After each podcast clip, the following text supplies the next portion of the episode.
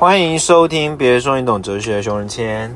林思雨，林思雨，你对我第一个，我要问你，我要问你，你对我的第一，你对我的那个第一个，对我的第一个成见是什么？我对你怎样？第一个成见就是你见到我说，第一个觉得说，哎呦，熊仁谦一定是怎么样怎么样的人的那个成见是什么？哎哎，成见，我先问是不好的词吗？成见不会不好啊，成见就是每个人都会有成见呐。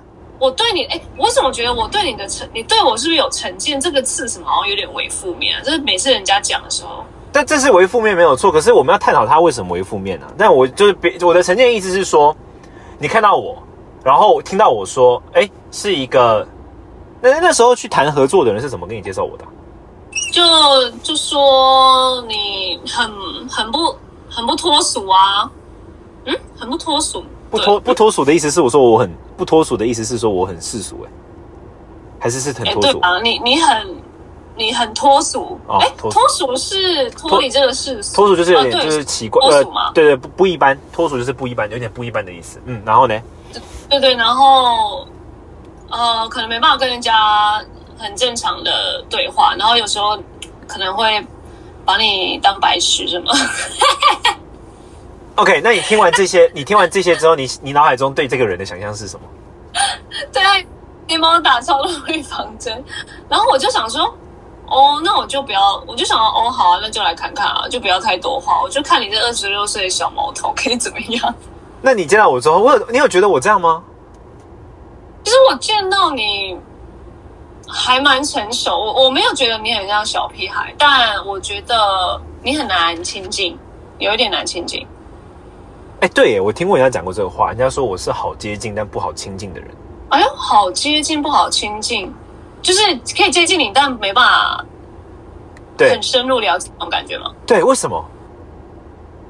没有你，你没有，我觉得，我觉得每个人都找一个保护壳，然后是那个厚跟浅嘛。像我的保护层就蛮浅的，就是 很快就可以打破。可是我觉得你呢，应该是蛮厚的。好，那我讲我对你的那个那时候跟我说，就是呃跟我说要跟你合作的时候，就是跟我介绍说，呃，哦，就先介绍了说你是完全娱乐的主持人。对。然后我第一个反应是啊，什么是完全娱乐？你知道这是完全是我的问题，因为我不看综艺嘛。然后那个那时候我经纪人峰哥就说啊，你不知道完全娱乐，那台湾最有最红的两个综那个节目之一这样。我说哦，OK，然后。然后他就说你演过戏，然后我就看了一下你做的东西，然后我的第一想法就是，应该是一个很活泼的艺人。哎，蛮正面的哎。我我当然现在讲嘛，我现在讲当然讲正面的。那你那你讲一点负面的，我刚刚讲你负面难亲近了。哦，我那时候就觉得应该是一个活泼的，就是就是啊，不是不是活泼，我我不太，我想想看，活泼带有的负面意义是什么？因为我忘记我那时候想法。可是我都想，应该就是哦，就是一个活泼，然后比较就是比较头脑简，就，头脑简单是是其一，然后可能就是比较相对来说，我反而觉得你可能会比较幼稚，哎，因为活泼嘛。哦，或者是你会觉得我脑里没东西吗？我好像很少会去想人家脑里有没有东西，但是我就会觉得，对对，我但我就觉得哦，应该是活泼啊，然后就应该就是很孩子气哦，我应该觉得你们还会很孩子气这样。对，你看，我我们每个人都会有一个特点，就是我们会对别人产生一种。成见，成见超级常见，你有发现吗？就是你你会对这个人，你你听到某个人如何如何，然后你就会觉得，嗯，这个人应该是这样的，然后那个人怎么样怎样，我们就会觉得那个人是这样的，对不对？然后一定会，嗯，对，访问太艺人了，所以一定会听到超超多。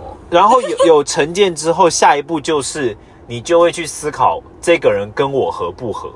哦。对的吧？你那时候听到我的状况之后，你一定会是想说，哎，那这个人如果跟我相处，或者说如果我跟他工作会怎么样？一定会这样想吧？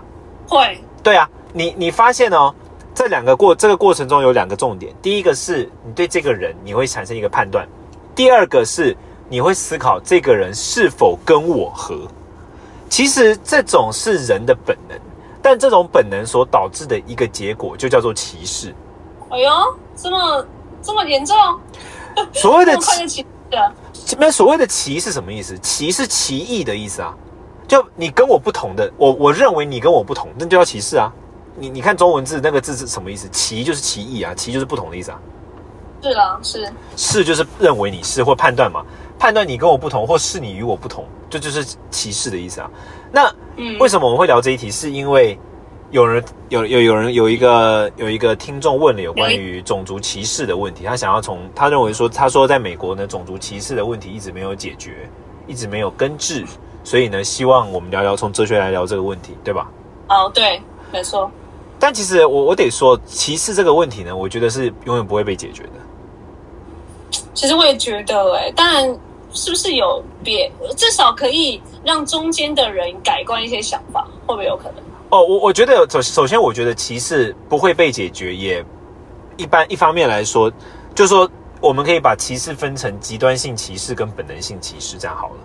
本能的歧视哦就是你不是有意要歧视别人，就像你刚刚讲的啊，你觉得好，假如我觉得哦，艺人，假如啦哈，假如我说哦，艺人都艺人都是头脑简单，这也是一种歧视啊，对吧？但我我的这个判断会怎么来？我这个判断其实是来自于首先我会有成见嘛，但第二个我基于这个成见。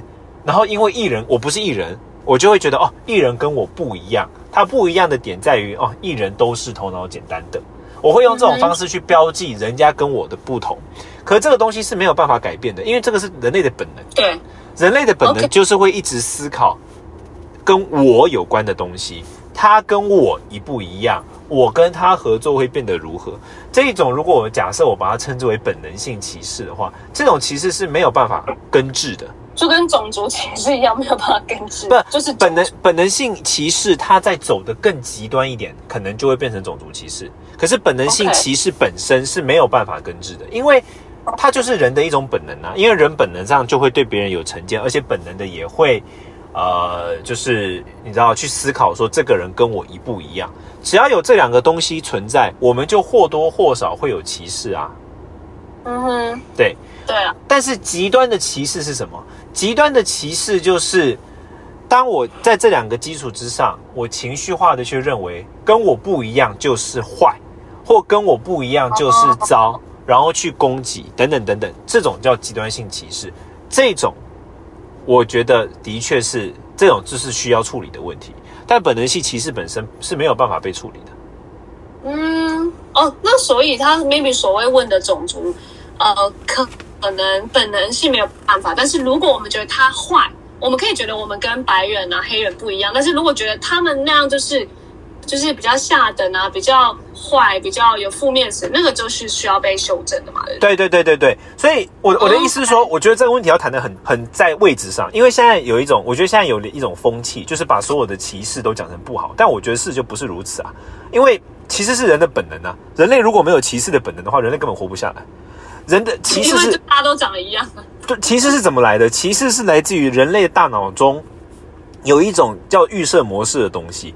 你在放空的时候，你大脑其实没有在放空；你在放空的时候，其实你大脑都在非常，就是你看起来在放空，可是其实你大脑在非常呃深层的地方，他们都还在运作。然后它那个运作就叫预设模式，这脑脑神经科学研究的结果。然后预设模式的特点是什么？预设模式的特点就是它就会不停的去帮你去强化我这个概念。我昨天做了什么？我明天要干嘛？我下礼拜要不要如何？它都一直帮我们强化我这个概念。所以其实得出来的结果就是，人的大脑在思维事情的时候，它有一种倾向，就它就会思考这个东西跟我的关系。所以当你遇到一个人跟你不同，你下意识就是会思考他跟我不一样啊。对，那这个就是本能，你你没办法改变这个事的，所以会对别人有歧视，这个是本能的。但是在这种本能的基础之上，我们要如何去让这个歧视不会变成一种攻击性的，或者说情绪性的伤害？那这个才是重点。OK OK，就像哎，像就像其实我没有觉得跟我不一样的人，他就呃，我会我反而会觉得他很特别，就是其实哎，就是有本能性的歧视，但是我们没有走到极端，因为因为我觉得他跟我不一样，所以我觉得他特别，那这样就是一个好的歧视。就是说，当我们觉得人家跟我们不一样，然后我们愿意去，你一个很重要的点是什么？就是我我觉得你会觉得人家特别，其实我觉得应该有一个蛮重要的原因，或许也跟你的工作有关，就是因为你访问非常多的艺人，我觉得这个是一个很重要的事情哦。因为当你访问越多人的时候，你发现很多时候你只要跟人家沟通，你就会发现其实我不知道你有没有这种经验，你应该有，就是你本来觉得这个人如何如何如何，结果你访问他之后，发现说，哎，根本不那么回事啊。对，会，当然也有可能相反啦。本本来听到他如何如何，比如说我们都知道一个我们都知道的天秤座的男性，不是我哈。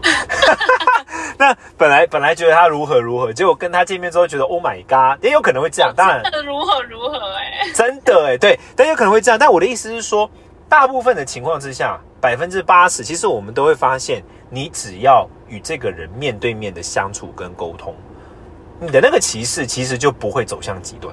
哦，其实还是需要认识跟 maybe 相处。对，而且那为什么会这样呢？其实有一个另外一个原因，是因为当你跟这个人相处跟沟通之后，你会发现你跟这个人之间的共通点比奇异点还多。你有发现吗？比如说。假如我们两个，我们两个信仰不一样，对吧？我的信仰跟你的信仰不一样，可是我们两个的共通点可能比我们的奇异点还多啊。比如说，我们两个可能都共同对于一些想要思考问题是有兴趣的啊。那我们两个可能对于一些北来的东西也有兴趣啊。然后我们两个对于一些话题，相对来说可能一些就是我们相对来说比较有兴趣，所以我们会发现我们的共通点多于我们的这个信仰的奇异点的时候，就比较能够建立，你就会发现说，哦，其实你就不会歧视这个人。你你们应该明白我意思。哦，好像是哎。如果我们今天可能奇异感比较多，maybe 合作起来就会有一些，是不是？对对对对对。对，但衍生出的下一个问题是，其实人与人之间的共通点绝对比奇异点还多的。每个人，你你不要讲太复杂的事情，大家都喜欢吃好吃的东西吧？每个人都喜欢吃好吃的东西，这件事情是就是共通的。每个人都想要开快乐，不想要痛苦，这是共通的。其实你对，你只要去，每个人在爱情中几乎都受过伤，这也是共通的。嗯，你你其实你只要越去跟人接触，面对面的接触，你就会发现，大部分呐，大部分哈的情况下，人与人的共通点多于歧义点。那虽然我们有本能性的歧视。但是，一旦我们一再一再的接触，就会发现共通点多于歧异点的时候，那其实歧视就不太会走向极端的那个样子。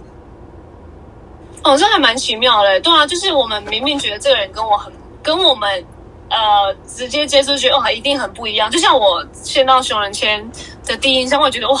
你看信仰不一样，然后接触到的东西不一样，完蛋了！我要怎么跟他开一个 YouTube，然后在那边聊我们彼此要深入探讨的话题？哎，结果发现越聊，我们两个其实共同点真的比较多哎。啊，对啊，对啊，人人基本上，其实你只要如这只是你愿不愿意，你跟任何人相处，你只要去认你愿意的话，你会发现其实共同点往往几乎都会大于奇遇点的。哦，也是因为我愿意认识啦。对啊，你愿意认识有有可能有可能你有可能你去跟那个我们刚刚在讲的那位天秤座男性，如果你耐一下性子去跟他相处，说不定你也会发现共同点多于其一点了，说不定啦，我不确定。嗯，OK，试试看。对啊，你就其实其实，所以应该来说，我想要总结几个重点，就第一个，从哲，我认为从我知道的哲学，特别是脑科学角度来看的话，人会有歧视是本能，这个是没办法改变的。好，但是呢，可以改变的是什么？就说我们不要让这种本能性的歧视走向极端。那我们要如何不让这个本能性的歧视走向极端呢？就是当你去跟你认为跟你不一样、你的对立那些人相处的时候，你会发现你们的共通点其实多于歧异点的时候，你们的关系就比较不会走向极端。OK，所以我觉得。哦，所谓这个种族歧视是一直以来的问题，也是要必须那些种族们首先也要了解到这一点，我我觉得才能够彻底的被解决，不然只会一直发生啊。现在之所以现在之所以歧种族歧视其实一个很重要的原因没有被解决的原因，是因为很多的他是被政治人物跟媒体渲染的，很多政治人物他为了要赚取他的红利，他会故意去强化那个歧义点。OK OK，对，比如说像呃，我们在讲研研究演说学的时候，演说学我们认为说演说它分成，亚里士多德告诉我们，人在辩论问题的时候，基本上就辩论三个东西，一个是谁错了，一个是价值观，一个是选择。谁错了是辩论过去，比如说这件事情谁要负责，我们在讨论过去；选择是面对未来，未来如何如何。面对现在的时候，我们往往讨论的都是价值观。然后呢，它里面这个亚里士多德有讲，他说人哦，什么时候最容易，在什么样的情况之下最容易用现在价值观的这种方式来演说呢？就是在政治演讲跟宗教演讲的时候，然后政治演讲布道的时候，然后政治演讲跟宗教演讲的时候，他都会有一个特点，他就会说我们的价值观是这样子，他们的价值观跟我们不一样，我们是对立的。OK，就开始了。对，所以这其实是某种政治演讲的结果，因为政治演讲几乎很多时候都会有一种我认为如此，他不这么认为，所以政治演讲应该说用一种白话来讲，就是政治演讲它有一种强化歧义的特性。嗯，那当这个歧义被套在种族之上，那就代表什么呢？很多时候政治性的东西其实是会强化种族之间的歧义的。嗯相对于我们刚刚说要透过互相沟通来发现没有歧义，政治演讲很多时候它都会去强化歧义，因为它的第一件事情是要动员情绪。嗯，对啊，所以而且根本没办法沟通啊。对啊，对啊，对啊。那当人的情绪被动员起来的时候，还沟通个屁了。对，而且我我觉得刚刚有一种是你说可能政治有带动种族，我觉得现在。我觉得，我就想到我们现在台湾政治就是一直被带动这种歧视的感觉，就是哎，我跟你不一样哦，所以我们就怎样怎样立场，然后就开始人民也就开始分隔两个立场，我觉得真的有完没完呢、对啊，你看，你这就是一个最典型例，就是比如说像病毒，就是我们最近大家都一直在说嘛，不要把病毒跟地区画上等号，不要说什么某某地区的病毒，就是对这重要原因，就是因为它就会产生歧视啊，因为它就会让人家觉得哦，你是那个地方来的，那你一定带有这个病毒，对不对？呀那这种东西其实是没有用没有用的，因为任何的歧视，你歧视这件事情会导呃，就是说这种极端性歧视，它会导致一个很严重的结果，就是两群人都得花非常多的时间在互相对立。假如每个人都有一百趴的精力，如果我们两个合作，我们就有两百趴的精力去解决问题。可是如果我们两个人一方面要搞对立，一方面要解决问题，它导致的结果就是什么？就是我们解决问题的时候，每个人只能发花五十趴的精力，因为我要花掉五十趴，至少、哦、甚至可能更多，转过来面对你啊。嗯，所以其实它就会产生一个叫空转跟内耗的事情，因为这对谁都没有好处，对你自己也就是对歧视别人的人也没有好处。嗯，只会越来越乱。Yup，就是这样。所以请大家不要乱歧视人家，也不要歧视我们天秤座、哦。没有的，我觉得蛮蛮喜欢，就从种族歧视，然后延伸到，我觉得就是歧视这件事情不一样跟一样，然后跟我们必须去认识，然后就可以破解这个东西，其实是蛮层层相关的。在在我们生活当中也，就是已经不是种族歧视这么远，因为我那时候想说，哦，要聊种族歧视好远哦，这样，但其实我们自己人跟人之间就就有存在这件事情了。对啊，哲学的问题就不用讨论那种很遥远的事嘛，讨论自己的生活就可以了。对啊，嗯我们的关键，我我的又不是要做做价值判断，我是要分享一个一个跟我们生活有关的东西。讨论那种很遥远，到底谁对谁错，那个没有什么价值跟意义啊。因为我我其实我自己做，因为我自己在国国外读书嘛，我在一个比较奇怪的地方读书嘛，啊，种族又很多嘛。行，对我我我跟你讲，我后来得出的结论是什么，你知道吗？我我觉得不论到哪里，人其实都差不多的。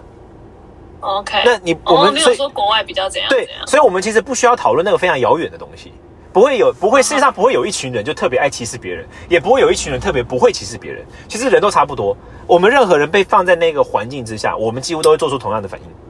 所以嗯讨论那么遥远的事情，其实没什么价值跟意义，那就是在讲别人的八卦而已，还不如从做我作为一个哲学的传播者，我认为讨论自己，然后爱智慧的本质就是我要怎么面对问题，我觉得这比较重要。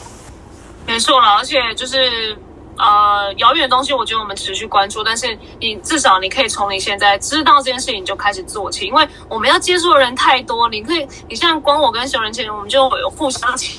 还好我们愿意了解彼此，我们才走过来。可可是你人生当中一定有遇到更多歧视，你可能就就没因此不了解这个人，然后就讲坏话或者是什么八卦，然后就没了。可是你错失了一个 maybe 可以认识人的机会或者什么的。